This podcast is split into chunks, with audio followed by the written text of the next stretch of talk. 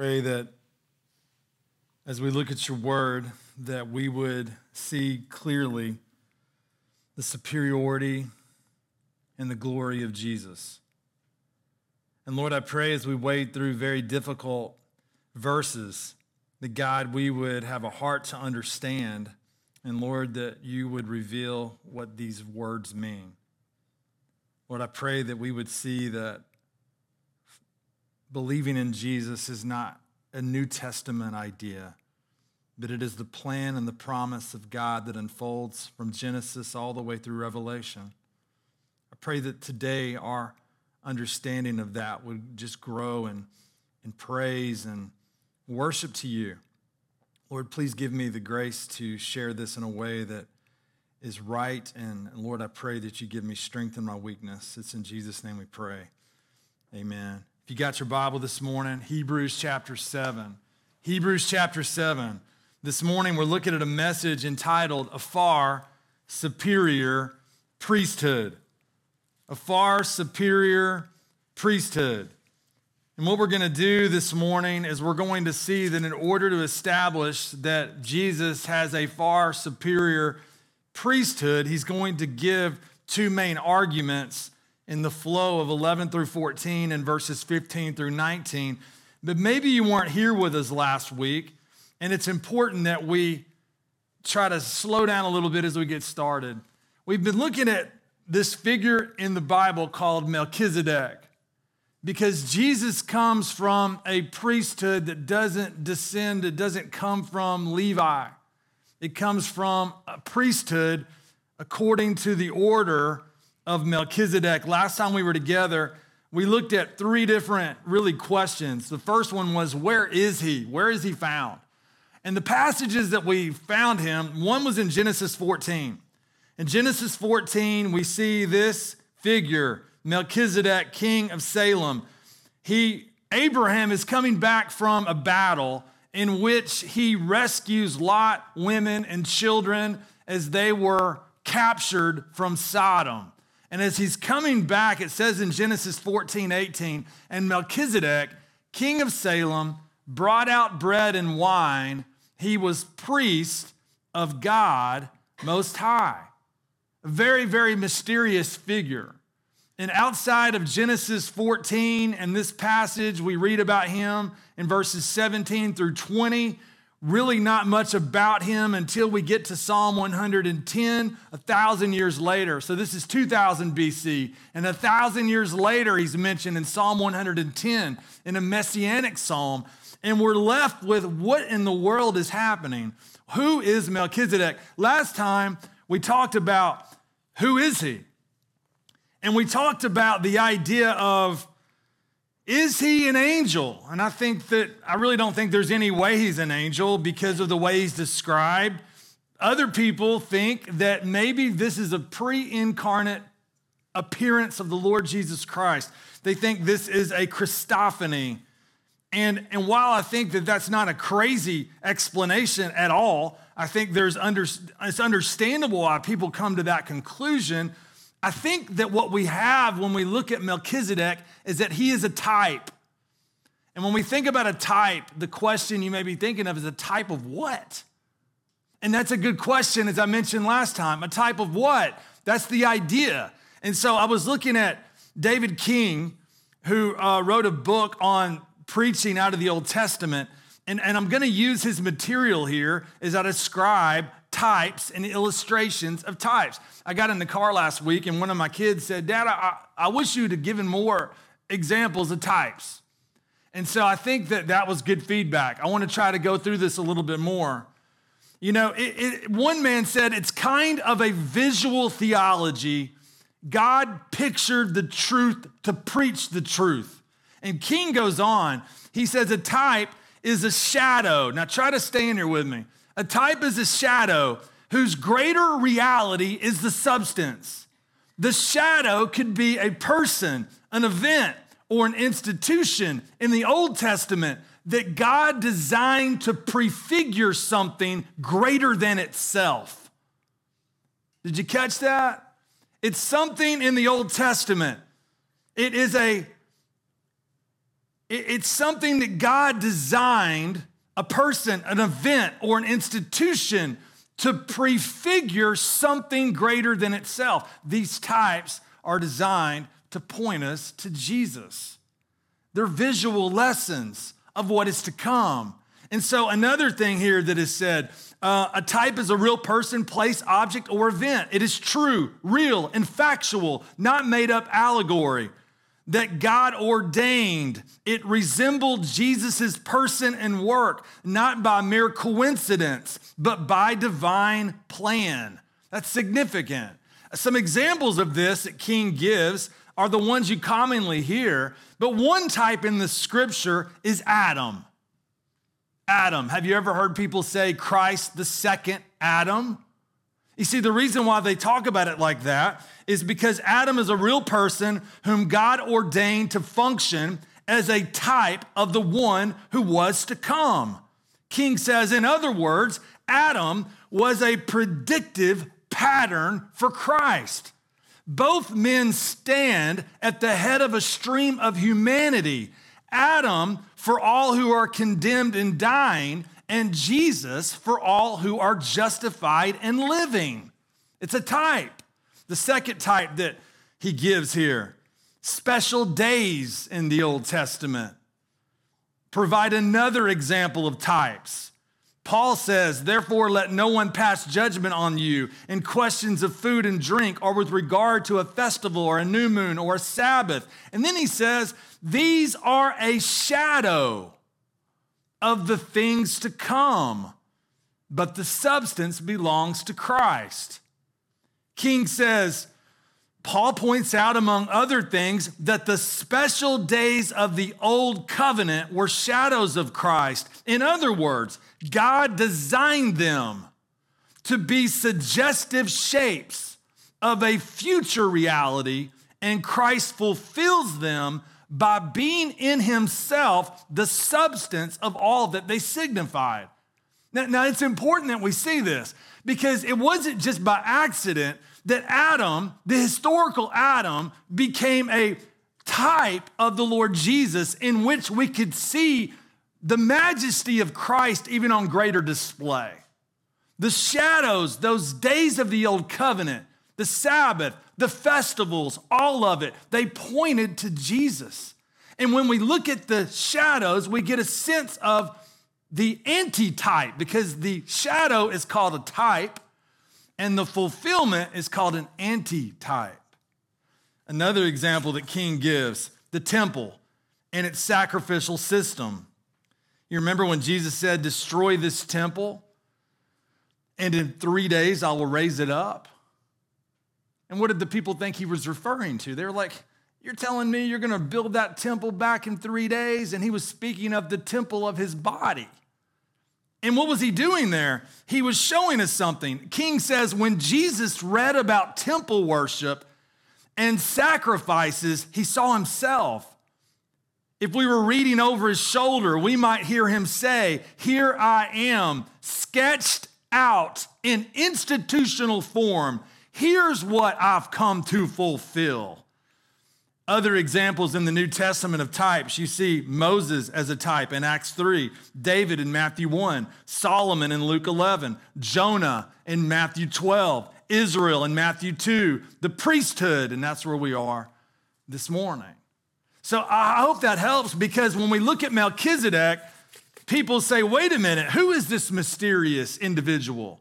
Who is this mysterious individual that pops on the scene that has no father, no mother recorded, no genealogy given, that literally seems to just appear and then vanish?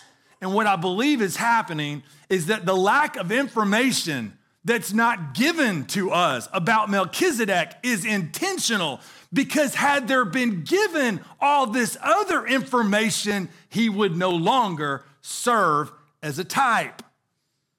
And so what we see here is, is that this individual we saw last time, one that I forgot to mention to you that I was really upset about, but I was glad that we're going to have a lot of opportunity to talk about it today, is this passage right here the one I just showed you. in Melchizedek, what is he referred to as? He's the king of Salem, And he's also referred to as who? The priest of God Most High. And the first one, I'll add it to the list from last time, even though for last time I didn't mention it. Just as Melchizedek was both king and priest, Jesus was the ultimate king priest. That's going to be significant this morning because the kings come from the line of, starts with the J, Judah. The priests come from the line of Levi. And so what we have here is wait a minute. The king comes from Judah, the priest comes from Levi. How in the world can there be a king priest? Well, Melchizedek was a type of the one that was to come. We also learned that just as Melchizedek was known for righteousness and peace, Jesus, the antitype, far surpasses Melchizedek. He is perfect righteousness and perfect peace.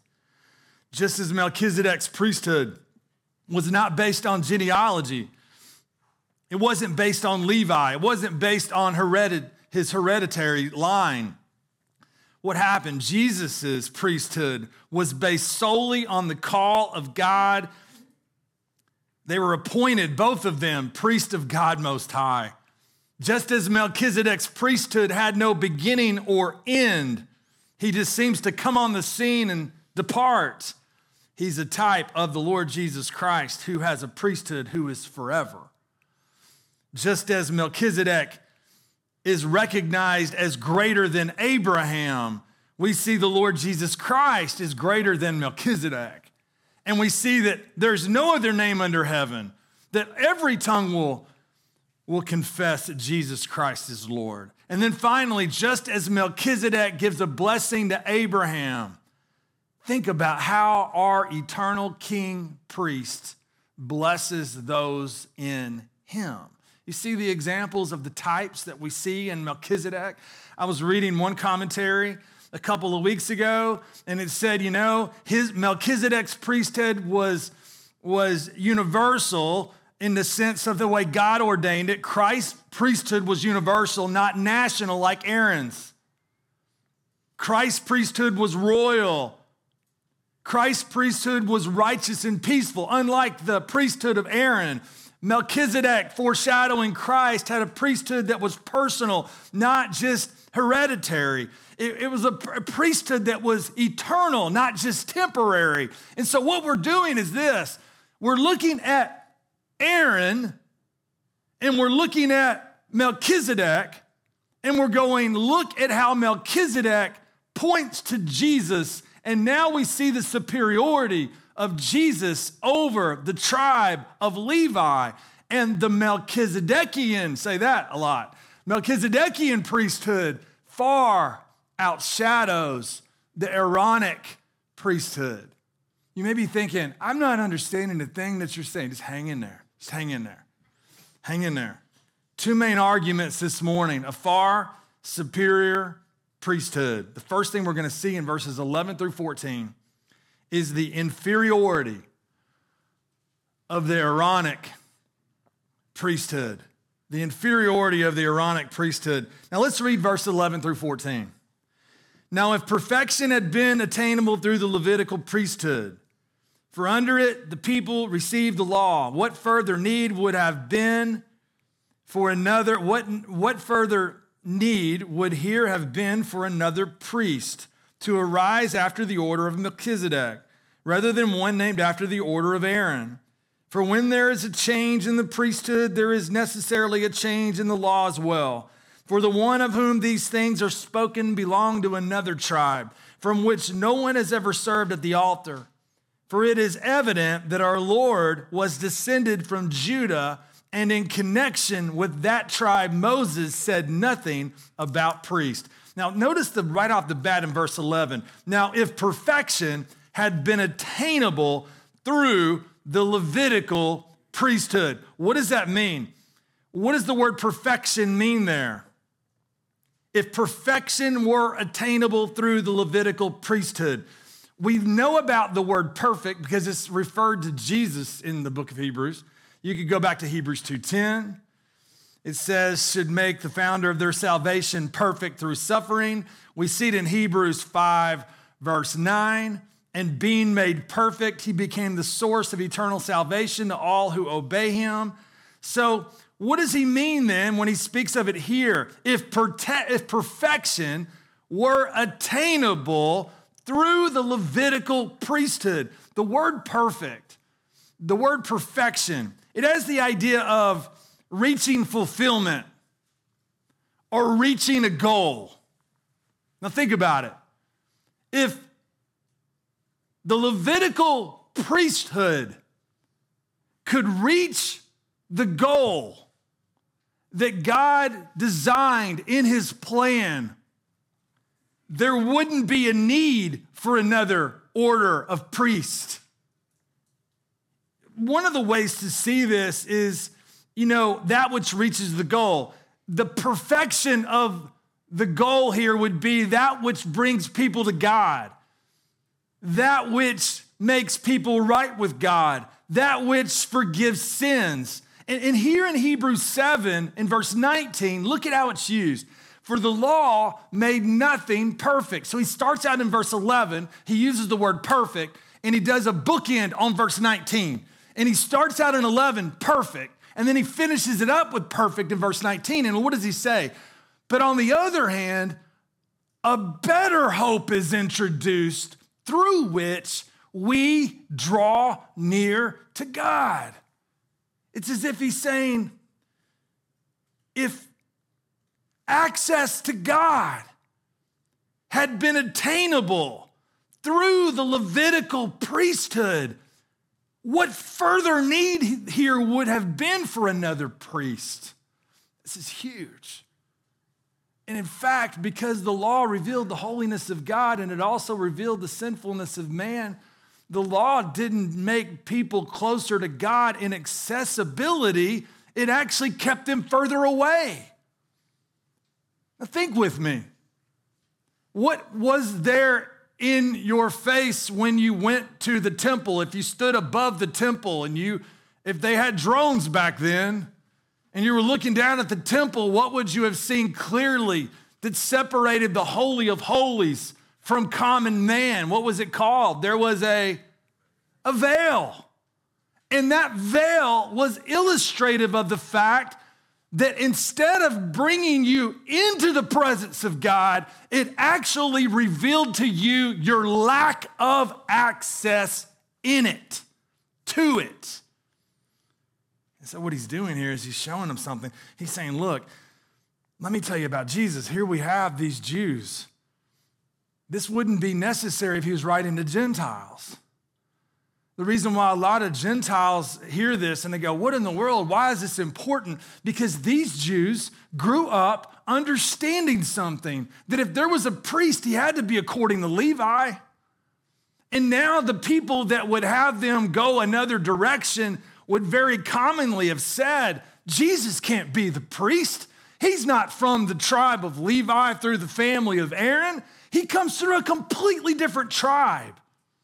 Do you not understand that the priesthood always comes through Levi? But what is he doing? He's saying, Look, let me show you something.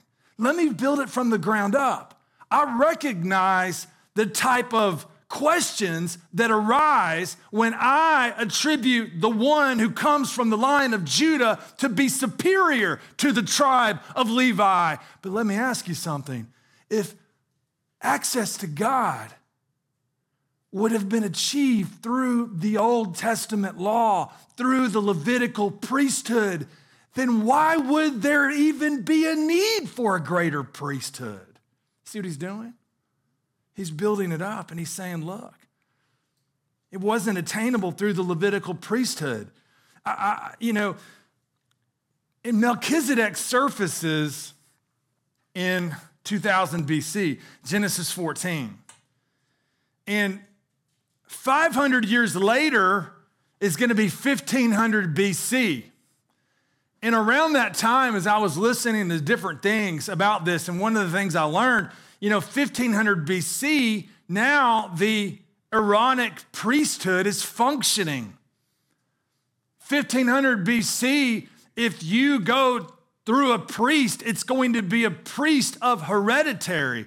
And that priest had to be born through the line of Levi. But wait a minute.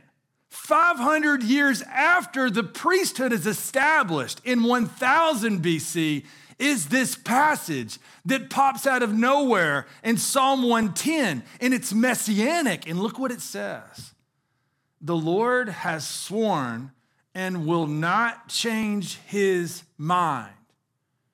You are a priest forever after the order of Melchizedek. And what's fascinating about the seven verses in Psalm 110 is that they are seven verses that point to the coming Redeemer that will save Israel. And so, right off the bat, you go, wait a minute. If the Levitical priesthood was meant to be an end all, if it was meant to be the fulfillment, then why would God surface Melchizedek 500 years before the establishment of the priesthood through Aaron.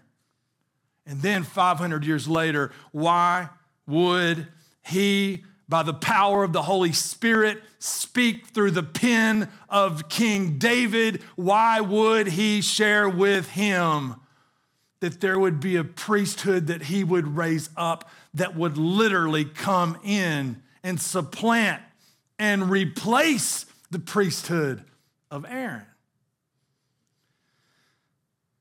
this is, I pray this, this hits you. I pray it gets out the way it got in. Sometimes I feel like it doesn't. But, but this really just began to just give me a sense of awe and majesty of, of the Lord. You see, what happens here, notice this parentheses. Now, this is a confusing parenthesis in verse 11. He says, For under it the people receive the law. And some people say, wait a minute, that's not true. The law came before the priesthood, not the vice versa. So, what do you mean? Well, I was looking at one commentary and they said, on this view, the author is saying that the law covenant was established on the priesthood, not that the law given to the people established that priesthood. The idea that um, this was the priesthood was central to all about the law. God gave the law before, but the heart of the law and so much of the law was illustrating and showing the priesthood and how it functioned. And so as we go through here, we see the parentheses, and then we go, what further need would there have been for another priest to arise after the order of Melchizedek. Now, now there's a couple of words here we got to stop and look at. The first one's the word another, it means of another kind, in another form. What further need would there have been for another priest? I had a Volkswagen Passat. It was one of the worst decisions I ever made purchasing a car. We just got married and I had a chance to keep Ann's old Toyota, and it was, but it would have been the smartest thing to do. That car would have gone 300,000 miles. I thought it was a great idea to take the money and uh, and try to buy a Passat. It was awful. I had this car. It was a beautiful car. It was, I mean, it drove. It was just awesome. You could get on the interstate, and it was one of those kind of cars where you go, ah, this is why people get speeding tickets, you know? Like, that's why. Because if you drive old cars, you know, you're like, I don't know how people speed. My car's barely getting to the speed limit. But you get in a good car and you're like, oh, that's why. Well, this car leaked oil. I'm talking, it leaked oil, and when you take it to Volkswagen, they would say, I'm so sorry, but in order to get to the leak, it's four and a half hours of labor. You're like, what? Four hours of labor back then in 2003 was at least 90 bucks an hour. So before they ever look at the leak, you're $400 into it. And then it, they, they get the leak fixed, and you're like, oh, I paid $600 for an oil leak. And then I'm driving, and I'd get to a red light, and it starts smoking. And it would just smoke, and the temperature gauge is going. And I'm like, you got to be kidding me. When I got rid of that car, I didn't go look for another Volkswagen. That would have been another of the same kind. You see what I'm saying? Now, think what he's doing here. I wanted something different. He's saying, Look, this is huge. What further need would there have been for another priest? What the people of God needed, what we needed. Think about it. Here we are in 2021 and the promised plan of God.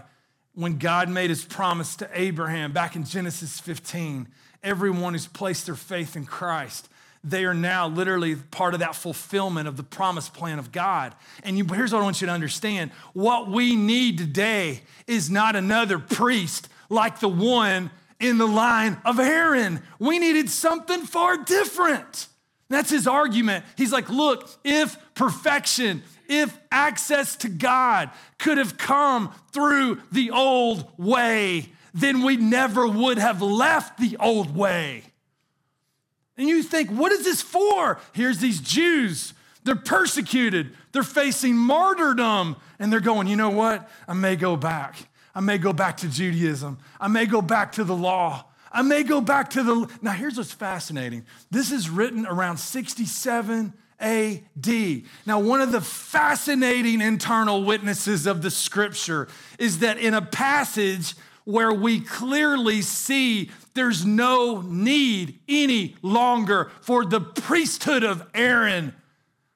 Psst, by the way, three years later, the temple is destroyed.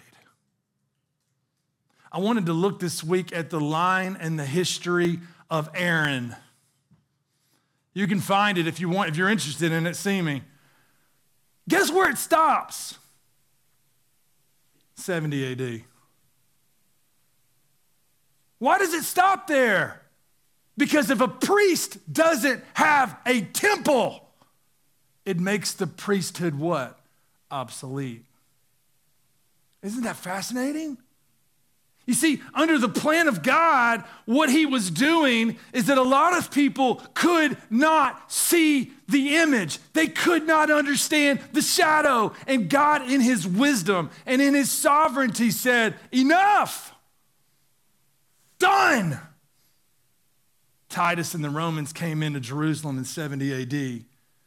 There would be no temple any longer for people to come in and offer sacrifice. You see, what we're looking at here, what further need would there have been for another priest to arise after the order of Melchizedek? This is amazing. The word arise, it literally it seems to be pointing, you know, it's used in Deuteronomy 18 in the, in the Septuagint. You see this in the New Testament, but look what I will raise up, raise up for them a prophet like you from among their brothers. Who's he speaking of? He's speaking of the Lord Jesus Christ. And you remember I told you this before, but I remember the first time I heard this, I was so excited. I was in my 20s, and I remember, you know, you read the Gospels, and the people often would say things like this Is this the prophet? Is this the prophet? What are they talking about? Is this the prophet Moses told us about? But what did he, what is he, how is he referred to there? It's the idea that, that God will raise him up. And so, how is it referred to here in Hebrews? It's referred to in Hebrews that another priest to arise after the order of Melchizedek. He is the fulfillment of the greater prophet. what's really fascinating is while this text is clearly focusing on Jesus as the king priest, he is the prophet, priest, and king, as Calvin pointed out during the Reformation. And you, what's interesting is, even while he's in a context where it's clearly focusing on the king, priest, we're reminded even here that, yeah, you know, he's greater than the prophets. This is far majestic than we can even imagine. Arise. We keep going here and we see I want you to look at some examples of this in the New Testament that are from Paul. And, and look at this. Look at Romans 8 3. The law is parallel. The law is symbolic. The law and the Levitical priesthood go hand in hand. Do we understand that? So if I'm referring to the law, you could almost put in the Levitical priesthood because they go together. But look what it says here For God has done what the law, weakened by the flesh, and look at those next three words, could not do. Couldn't accomplish it. The law cannot make you closer to God as you seek to bridge the gap that exists between you and a holy God due to your sin. It, it goes back to the ladder analogy. A lot of people think that the way they get closer to God is by climbing a ladder. Some people do that in religious ceremony. They get stuck in a religious ceremony and they almost start thinking my religious ceremony is making me closer to God than others because I have this type of ceremony. But the whole principle of Hebrews and the whole principle of Pauline theology is that no, the law was weak. The law was unable. The law could not fulfill or could not enable what it demanded. Another passage, Galatians 3:21. Is the law then contrary to the promises of God? Certainly not. Now look, look, notice this next phrase. For if a law had been given that could give life, it's another way of saying it. If a law had been given that could give life, then righteousness would indeed be by the law. And you could add to the end of that in your notes, and there would be no other need for another priesthood. Because if the law can give life, then we are, you know, hunky dory with the Levitical priesthood because it does everything it was intended to do, that it would bring about the ability for people to draw near to God. But doesn't, though. Another passage that's later on in the book of Hebrews. For since the law is but a shadow of the good things to come instead of the true form of these realities, it can never, by the same sacrifices that are continually offered every year, make perfect those who draw near.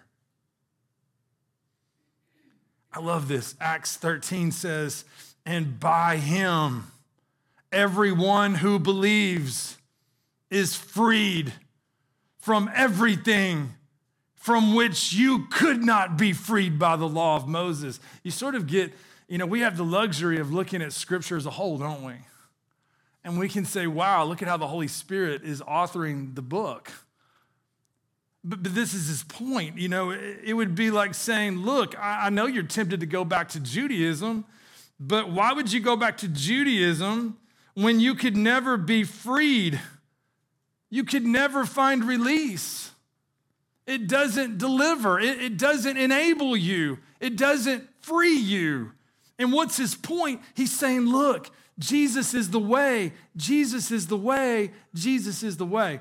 Galatians 3 says it like this Christ redeemed us from the curse of the law by becoming a curse for us. For it is written, Cursed is everyone who is hanged on a tree. He says, rather than one named after Aaron, this is another priesthood. I was thinking about the priesthood of Aaron here at the end of verse 11. He says, for under it the people received the law. What further need would there have been for another priest to arise after the order of Melchizedek rather than one named after the order of Aaron? We should have realized there's a problem right off the bat. When in Exodus 32, we see Aaron and we see problems with the golden calf you know, we should have recognized there's a problem with the law and the Aaronic priesthood when we go to the fact that in the Gospels, all these priesthood that, that come out of the Levitical line, who are some of the biggest problems that Jesus deals with at his crucifixion? Are the priesthood advocating for Messiah, the Lord Jesus Christ, or are they coming against the promise plan of God. You see what's happening here? He's saying, look, there, there's a need for something greater. And, and then he says, for when there is a change in the priesthood, there is necessarily a change in the law as well. Now, now, this is a really tough one. What does this mean? If there's a change in the priesthood, there's a change in the law as well. One place that I think is helpful to start with is that the Mosaic law had nothing contained in it about a new order of priest. It was pre Mosaic in Genesis 14, and later after Moses, when David penned in Psalm 110. So, one of the things that's necessary one reason there must be a change in the law, as one commentator says, the law prescribed that all priests must be from the tribe of Levi.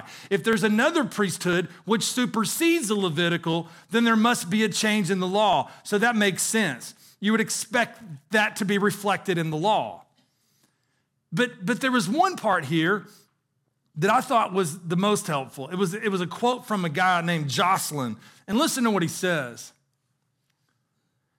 There are radical changes that occur in both the priesthood and the law that involve both discontinuity and continuity. This involves the cessation of the Levitical priesthood. He comes on down. He says this cancellation necessitates the cessation of the Levitical priesthood, and it shows it's due to Christ's fulfillment of what is foreshadowed. He calls it a transformed law. He says it is argued here that the law has been transformed in light of the Christ event. What is meant by transformation is simply this the transformed law is the result of what occurs when Christ intersects the law. This is fun. You remember when Jesus in Matthew 5 said, I did not come to abolish the law, I came to fulfill it? So, wait a minute. If somebody says, oh, the law's done away with, we would say, wait a minute. Jesus said he didn't come to do away with the law, he came to fulfill the law. Well, there may be the answer. His fulfillment of this, everything the law was pointing to, explodes into inner transformation in the gospel of Jesus. You see, um, you know, I heard someone saying it's true. There's two types of religion. There's a religion of dead works, and there's only a religion that's God ordained that's by grace. If you're here today and you're operating out of the religious system that's 99% of the world religions, it's dead.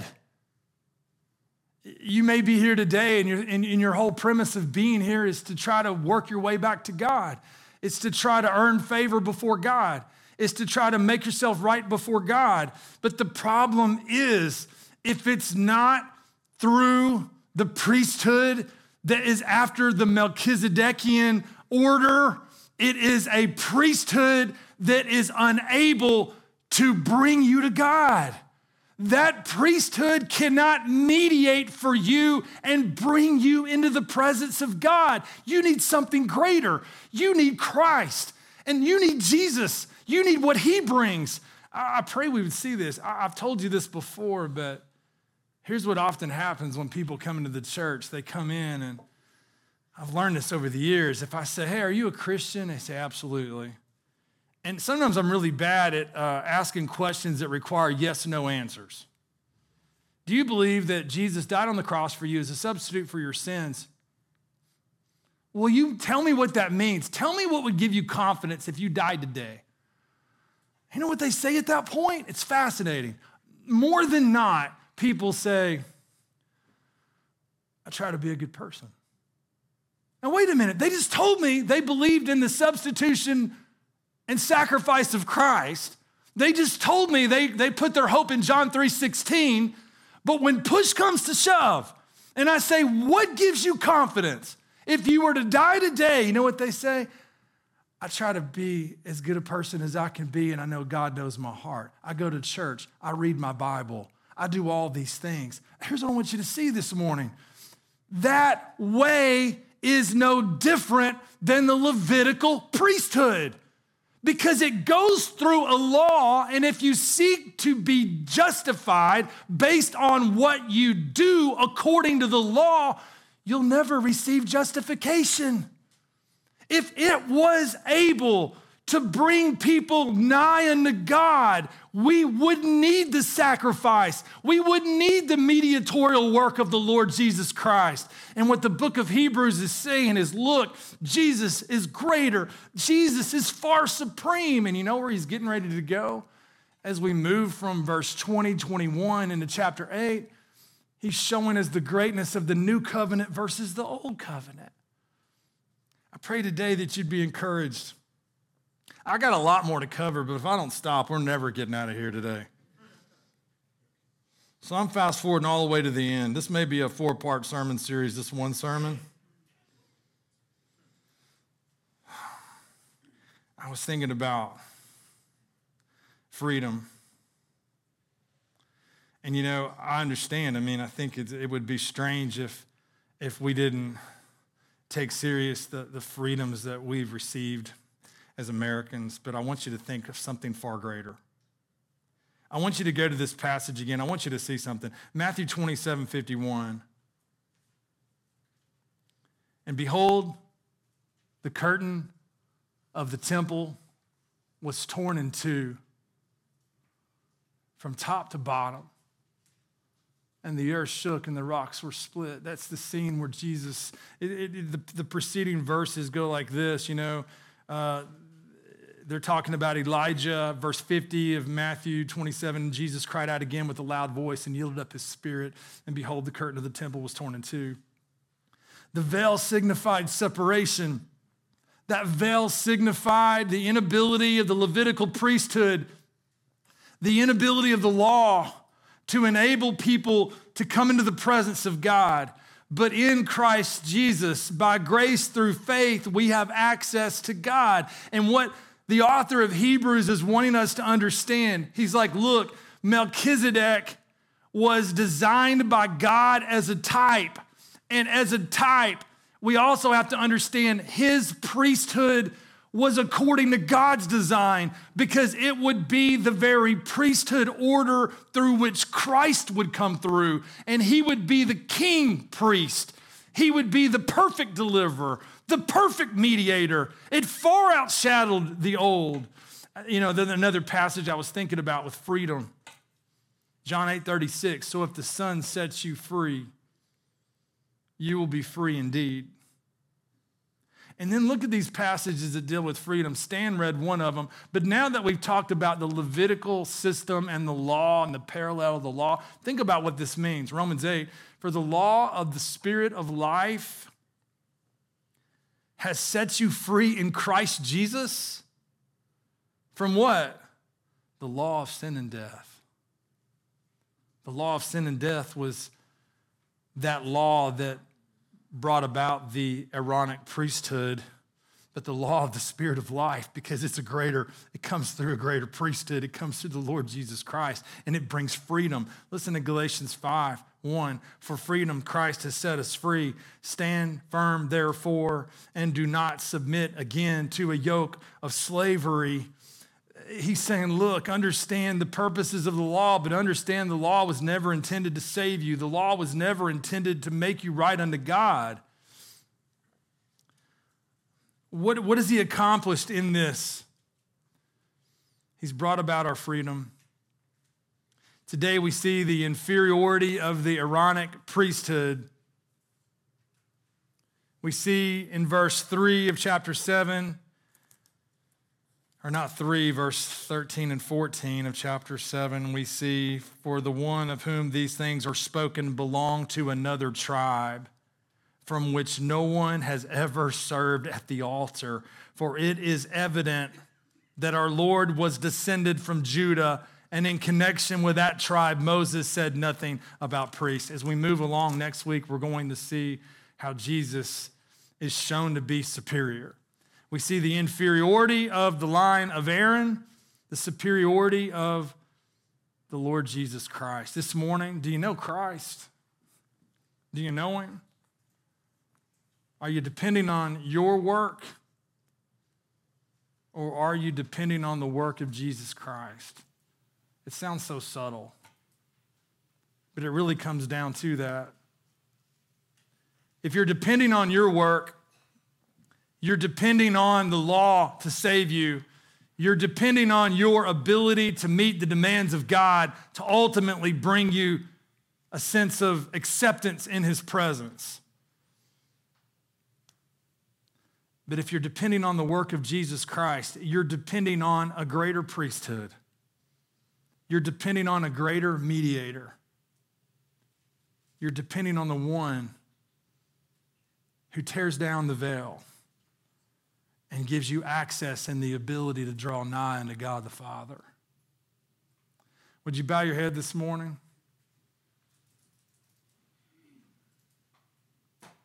We've been studying on Sunday nights that saving faith has to have knowledge. You have to understand at least key components of the gospel in order to even know how to believe unto Christ. It involves knowledge, but it also involves approval. It's approval of that knowledge. You accept that. But so often, that's where people stop. And they think that that is what true saving faith is it's an intellectual agreement with the things we learn about Jesus in the Bible. Maybe you're here today and you're like, you know what? I absolutely agree with what Hebrews says. I believe that Jesus was the greater high priest. I believe he's superior to any priesthood of Aaron. I approve of the facts. But you know, the third key component to true saving faith is that whole issue of what real faith is trust and dependence. Let me ask you a question this morning. Are you a type of individual that has only intellectually agreed with the claims of the gospel? Or have you believed and trusted and depended on Jesus to be your mediator?